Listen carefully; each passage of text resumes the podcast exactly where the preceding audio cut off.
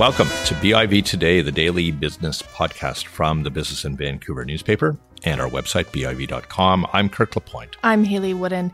Later on in the show, we get a glimpse at what we otherwise wouldn't necessarily know the state of M&A activity strictly involving private Canadian companies. But first, Canada is now one step closer to legalizing recreational cannabis. We'll talk about that next.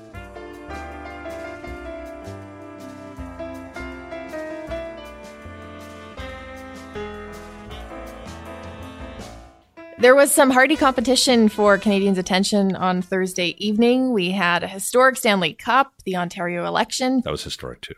It was. Yeah. And the Canadian Senate passing Canada's Cannabis Act, which brings us one step closer to becoming the first developed country in the world to legalize recreational marijuana.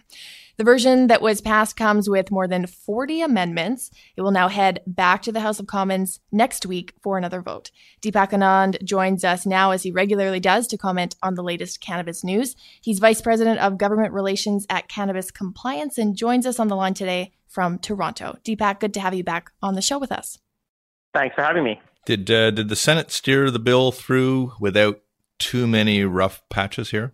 Um, yeah, I mean, so we certainly saw the Senate committees come back with a number of uh, findings and, and, modifications that they requested to make to the act. But um, at the end, with the vote, it was uh, went through quite quite smooth sailing, and there was not a lot of things that came up that we kind of almost expected. A few curveballs to be thrown, but there was nothing significant that came out of that. Uh, but the Senate has proposed uh, a fair amount of amendments, and, and those we'll see if those amendments actually get carried in the House or, or they get voted down at this point. Yeah, what's your sense about what will happen? Because some of them are fairly small, but there are bigger amendments that could potentially prove to be sticking points. What's your take? Uh, absolutely. So uh, there's some uh, very serious amendments that the government's proposed, and one on packaging and branding in particular is uh, is an interesting one where they're not allowing any promotion or any swag of cannabis to be distributed. So uh, that's an interesting one. Uh, the home grow one is a little bit more political, where we've seen Quebec and Manitoba say they don't want to be part of the, the home grow and not allow Canadians to grow in those provinces. I think that's one probably you're going to see the federal government push back on. Uh, and, the, and the most significant one probably is the disclosure requirements, where the Senate is saying anybody that has a licensed producer facility, uh, the government needs to do a disclosure, uh, whether it be shareholders, whether it be invest- key investors, uh, whether that be people behind the operation. So uh, I think that's going to be probably one that the, the industry is going to want to push back on a little bit, and we're going to see if the Liberals in the House actually endorse that. But there's some significant changes to this bill being proposed by the Senate here. In your view, Deepak, uh, how much of the Senate's activities here, how much, how many of the amendments uh, come down to, say, prudent industrial policy versus um, ideological aims? Uh, yeah, so uh, you know, there's certainly uh, you know a few good amendments that have been proposed by the Senate. I think there's been over uh, just over 70 amendments in total, uh, but a lot of them are uh, really you know talking about you know some of the things that have come out of cannabis in general, where there's been stigma around it, and we've seen senators bring some of that stigma in without really you know looking or understanding at the, at the key facts and what's happening. I mean, uh, the, the government task force did a really good job traveling across the country, talking to Canadian stakeholders, people in the industry, and presented their their, their sort of report. Whereas the Senate has, uh, you know, there's there's a whole bunch of individuals that aren't necessarily connected with the industry as closely, trying to form policy and shape policy and opinions on this, which I think is uh, a bit challenging here. There were, of course, a number of amendments that were not approved, were rejected by the Senate. Any surprises there? Uh, not a whole bunch. I mean, we certainly saw the conservative government uh, and the senators go and make some very aggressive uh, comments and proposals, and not surprisingly, a lot of it got voted down. Uh, given that they just didn't make practical sense, uh, you know, I know that uh, that couple of the senators actually went and met Jeff Sessions, who's the Attorney General in the U.S., uh, to talk about cannabis policy. And I think that was probably uh, one of the most surprising moves because Jeff Sessions has been completely anti-cannabis, and uh, you know they were trying to bring in some of those opinions that that clearly haven't worked in the U.S. Uh, and they aren't going to work here. So nothing really surprising in terms of the ones that were voted down. Uh, but certainly some of the amendments are, are going to have long lasting implications, and, and, it'll be interesting to see what happens in the House. In your view, in taking a look at the, the total package now as it stands until it goes back to the House, uh, would you say that we're we're we're doing a good version 1.0 here of um, of how to introduce a product like this into the marketplace legally? Uh, I think so. I think that uh, this has been a very cautious approach that the Liberal government has set, set, forth on. We've known from the outset that it was going to be a very controlled uh, legalization that they were going to implement, and that's exactly what we're seeing. Uh, that's the opinion that our government has gotten from states that have legalized, like Colorado and Washington State and Oregon, that have been through some challenges by really opening up the floodgates, so so as to say. Uh, and our government said, no, we're going to take a little bit more of a, cautious approach while balancing key objectives of legalization and why we're legalizing cannabis. So I think it's it's probably the good 1.0 approach. I think that uh, it's going to be interesting to see some of these amendments, uh, and we're hoping that Liberal government does push back on uh, some of these amendments in the House. Uh, but but overall, I think this is a good 1.0 uh, in terms of legalizing cannabis uh, for the first time in Canada for non-medical purposes. If we're still looking toward a by the end of July timeline, what's the sort of timeline or deadline pressure the House is going to face over the next few weeks if it does want this bill passed? Yeah, so I don't think that we're going to see actually an end of July timeline. I think we're going to probably look at a September October timeline, given where this needs to be. Uh, and the reason for that is uh, the provinces have asked the federal government for some more time on this. And uh, the health minister that testified before the Senate committee, and she said uh, that you know they they look they're going to look at a delayed sort of launch of legalization. So, uh, in my opinion, I think we're probably going to see the bill get royal assent uh, once back and forth is over between the House and the Senate in the next couple of weeks. and following that, we know there's going to be an eight to ten week cooling off period from the time that the legislation becomes law and, and the time that the law is actually effective. Um, so just doing some quick calculations based on when they can introduce things, uh, given the Senate procedures, given parliamentary procedures uh, of launching things in the Gazette. Uh, I, I, did the math and, and I came up with a with a September-ish timeline yeah. uh, where we would see legalization uh, sort of unfold. Yeah, because I, th- I, think a lot of people don't recognize that uh, once once you actually get royal assent, it's not like the uh, the law kicks in the next morning. You usually have to post and have comments on um, a yeah. lot of the regulations, and uh, and that can take quite a long time to get gazetted um, in you know in, in Canada.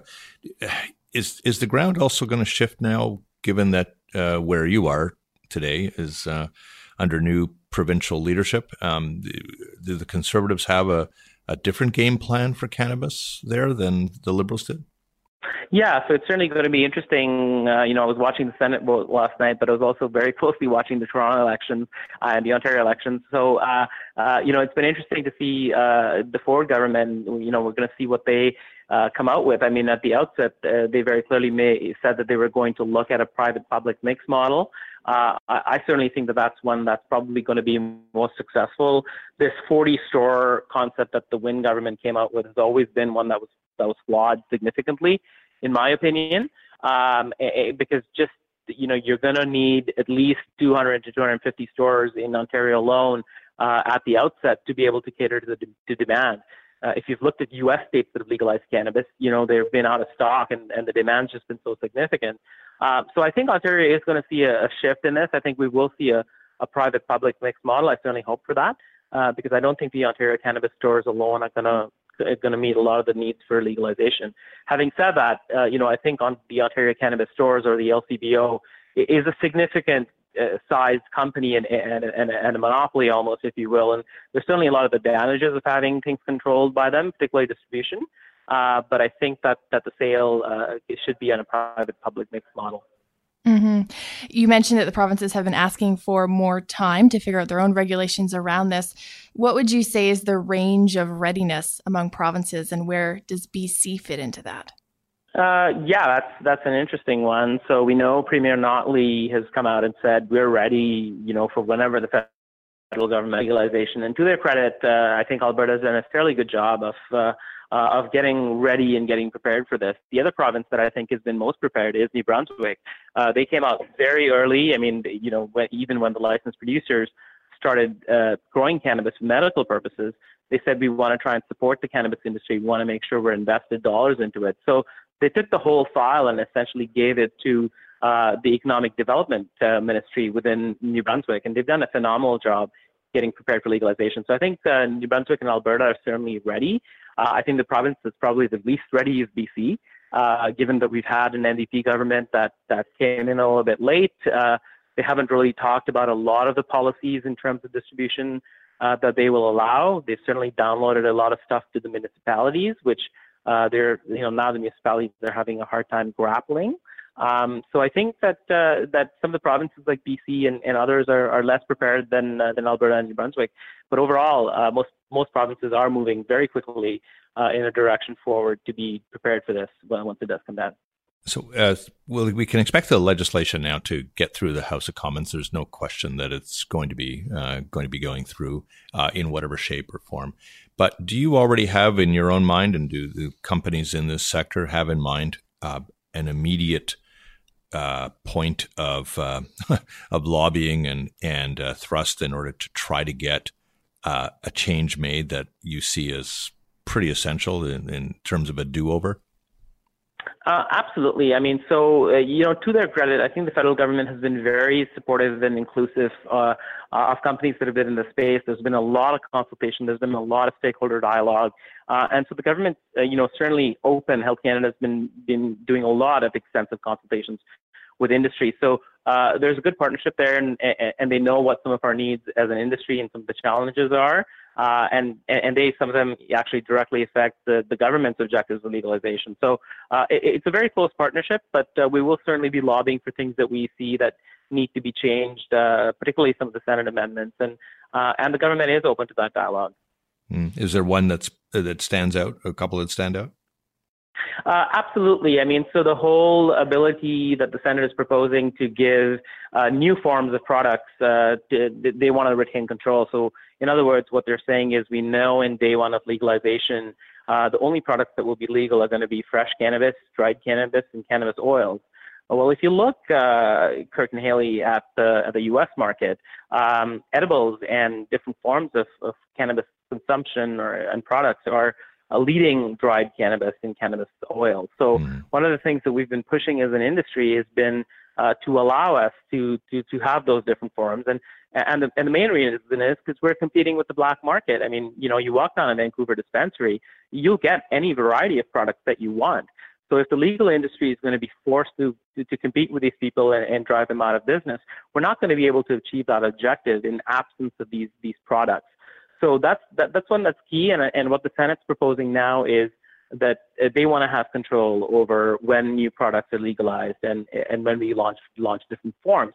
It's almost akin to saying, you know, okay, we're going to go to the pharmaceutical industry and we're going to tell them every time you want to launch a new drug, you're going to have to come to the Senate, which is just bizarre uh, because that's not how things work. And and that's one that uh, we're pushing back quite quite heavily on uh, because I think that even though the Liberal government has committed to, to launching edibles in 2019, uh, we think that it should be probably done sooner and, and certainly correctly by that date. Hmm. Interesting. Well, we'll have to touch base with you in a couple weeks to see how that effort goes and to see what happens in the House over the coming weeks. But for now, Deepak, as always, thanks for joining us. Thanks for having me. Deepak Anand is Vice President of Government Relations at Cannabis Compliance, joining us on the line today from Toronto. Stay with us. We're going to turn our attention next to some of Canada's biggest private M&A activities in recent history.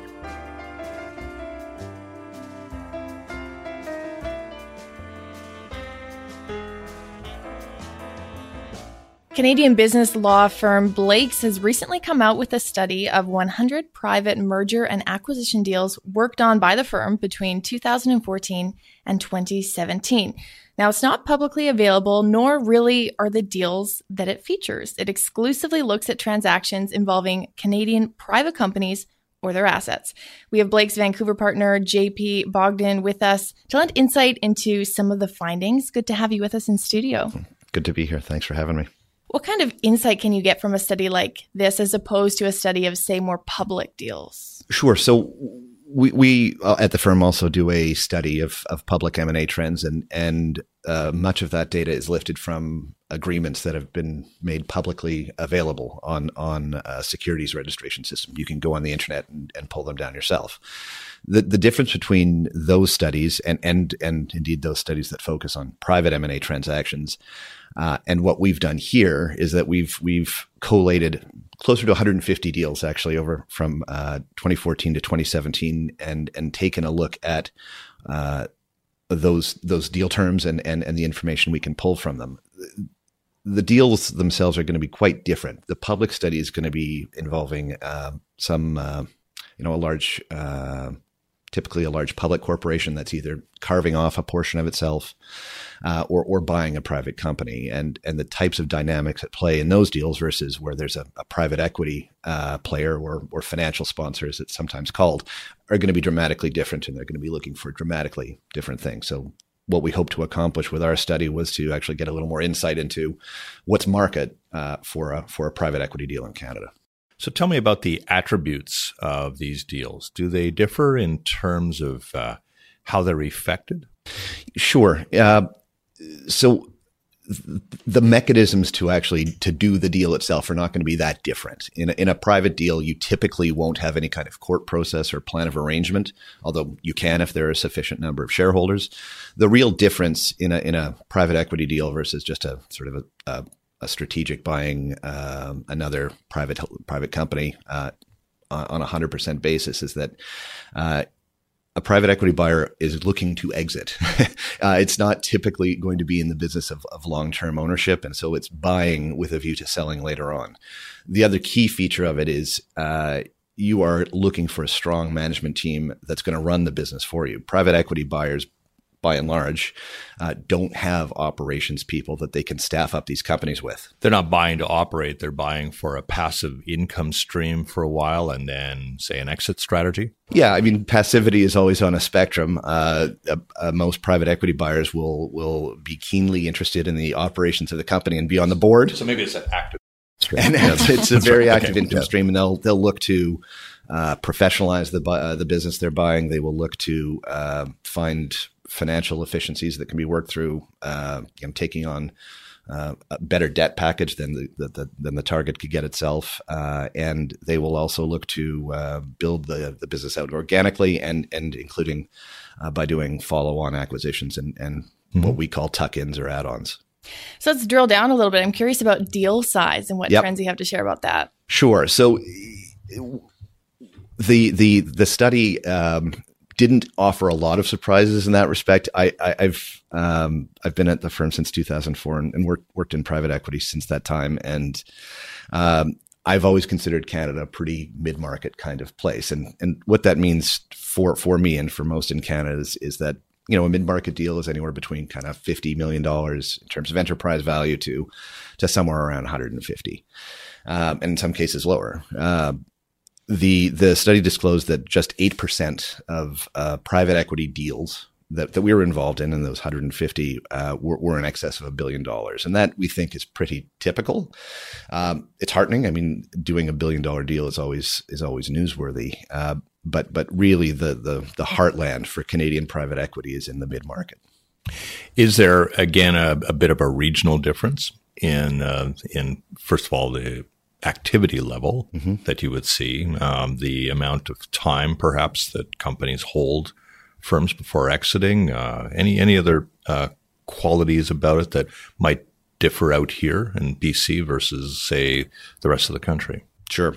So. I'll, I'll answer that question by, by making an observation first. The, the when we looked at the actual industries that all the targets were involved in, we saw that that uh, close to 24% uh, of, of deals were in the uh, the industrial sector, and there's there's a good reason for that. Um, there are lots of them. Mm-hmm. mm-hmm. They they throw off a steady stream of cash, which which uh, private equity funds can then use to actually finance the uh, and pay off their their debt obligations. So they'll borrow you know go to their friendly neighborhood bank and borrow a bunch of money along with their equity check to buy those businesses. And then they use the the uh, the cash that's generated by those businesses to service it and pay it down over time. Yeah. Um, BC has no shortage of those. Uh, so it's in out out here uh, we see a lot of of light industrials private equity deals. The thing that we see in BC increasingly, uh, and I've, I've, seen anecdotally in my practice over the last couple of years, it's just a, a large influx in actual private equity deals in the technology sector. Oh, okay. Um, yeah. Uh, Vancouver has obviously has a vibrant technology sector and, and, has for a long time, including in software and gaming in particular. Um, there are now uh, technology focused funds based primarily out of Silicon Valley, as you'd expect, that that that are coming up here and are keenly interested in in what we're doing, uh, and so that that that's a sector that I think differentiates differentiates us here in BC than uh, from from the rest of the country. I mean, the other places you'll see that kind of activity in technology are you know uh, Toronto and and the Waterloo Hub. Uh, and in, in in Montreal, the biotech hub is strong too.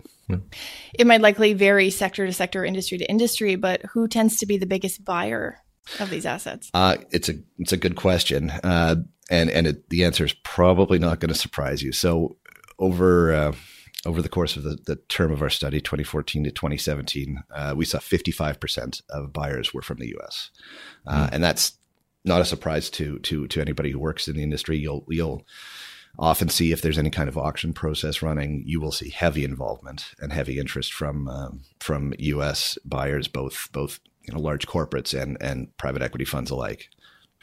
Is that uh, because we offer smashing great deals? Uh, is it uh, is it our currency? Is it the uh, rapacious nature of the Americans? What, what do you think's behind that? Uh, so so there was a there was a Globe article recently. Um, I think it was or uh, the first quarter 2018 that said that, that the private equity market globally has a trillion dollars in dry powder to spend. Mm. Uh, dry powder being the unused cash that they have to to go and buy companies, um, which it's a big check. Mm. Um, the vast majority of that is actually in the U.S. So there is a lot of money um, and untapped resources that U.S. private equity has to put to work. Um, and for, for those who don't work in the industry, you you only get paid on the money you put to work just because yeah. you have a billion dollar fund you, you're not keeping the lights on uh, unless you actually put the money to work so there is a, a, a, very real incentive to put that money to work and spend it uh, the other uh, factors that drive that the american interest in canadian uh, canadian companies is the currency risk, the fact that it's actually uh, a system that they completely understand. Um, it's not. Uh, it, it, it's both sort of legally intellectually and and uh, sort of morally close to to the U.S. Uh, at least in business. Yeah, yeah, exactly. You mentioned uh, this is the first year that you've done such a report that you have done the public side study year over year before. I'm curious maybe how this year is shaping up and what trends you found in this study and what they point to for the year or years ahead. Sure. Um, this study, I think, was was uh, more confirmatory in nature that that among practitioners, we always kind of had a sense of of you know where the trends were, what industries are being uh, are, are, active. Um, so, you know, from answering the first question, how does this change, or how does this differ from from what we saw before? I don't think there's a big change. It's just uh, it's nice to know that we were we were mostly right, uh, right. In, in what we observed anecdotally and, and among ourselves.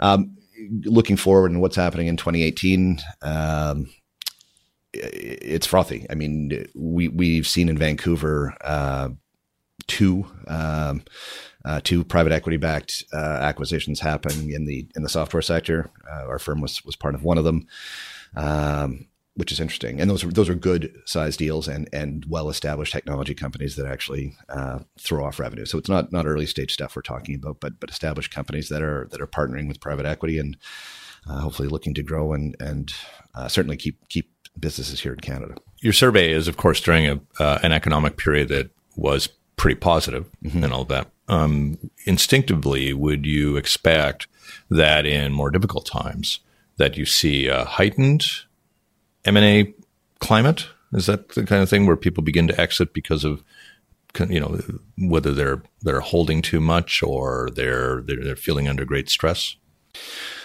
So I think uh, it's a great question. Uh, first of all, what's going to happen is uh, when when there is a, a downturn, I think sellers' expectations uh, become a little more tempered. Right now, the if you if you surveyed private equity buyers, you would find um, annoyance is a strong word, but a sense of frustration uh, at at at you know the number of high quality companies that there are in the market uh, is is limited, and and then the people who own those companies justifiably uh, know what's going on economically and realize that they're they're going to get a nice multiple. Yeah, yeah. So in in a downturn, uh, no buyer wants to lock in their losses, so they're not going to simply sell unless there's something seriously amiss with their their general partner uh, fund structure. They're likely going to hold on to the asset and weather it out, and in some instances, that's going to be an opportunity to.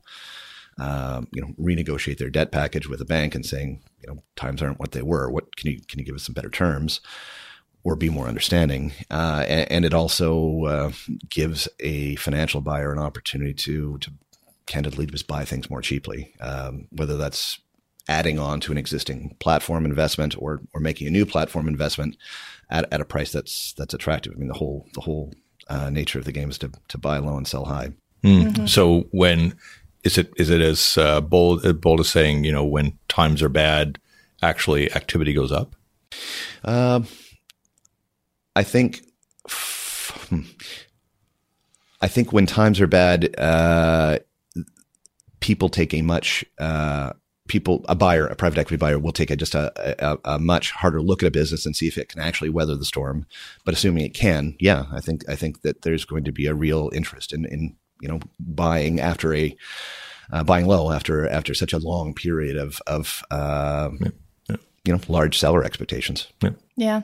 In the first half of the show, we talked about legalization of recreational marijuana. We've mm-hmm. seen a lot of M and A activity over the last little while, a lot a on the public side too. Yeah. But how is a firm like yours sort of gearing up for legalization and what that may mean for M and A activity? It, it's a good question. We, we at Blake's actually have a have a specialized uh, cannabis group that that largely is is um, uh, capital markets fo- focus or our securities lawyers are, keenly interested and keenly involved in those deals, um, both both uh, on the financing side, IPOs, uh, and and on the consolidation that's taking place at you know a dizzying rate. Yeah. Um, we're excited about the space. Um, our regulatory folks, uh, which is the other sort of half of of the group, are, are obviously watching developments in the U.S. Uh, very carefully. That's um, really the, the, the, the, impediment to, uh, to uh, a full fledged, uh, uh, both, both cross border, uh, interest in, in the practice is, is, from what I understand, it's not, not necessarily my space, uh, is, is, the, the legalization in both at the state and federal level in the U.S. And that's, that's still causing some problems. Yeah. It, might we see, though, much more consolidation in a sector like this? Because we already have had some. Um, and and you know, I think a lot of investors have said maybe most of the big money has been already made at this point, and there's going to be a holding pattern here until precisely what you say. The, the United States uh, shakes loose its uh, apprehension. And, yeah, and rationalizes things a little bit. It, it's a great question. I um, one would hope for, for from the deals deal maker's perspective. Uh, it's it's difficult for me to, to comment. Not most of, most of the activity is public in nature, um, yeah. and and my practice is pretty focused on on private equity. So yeah, yeah. Fair enough. Well, JP, it's been a pleasure having you on the show. Thanks for joining us with your insight into this study. Uh, thanks for having me. I hope I haven't shown too badly on television. You're all good. That's JP Bogdan, partner at Blake's Vancouver office. And that's it for our show today. Thanks for listening to BIV Today. Subscribe to us, find past episodes on iTunes and Stitcher, and of course at BIV.com. We'll be back tomorrow.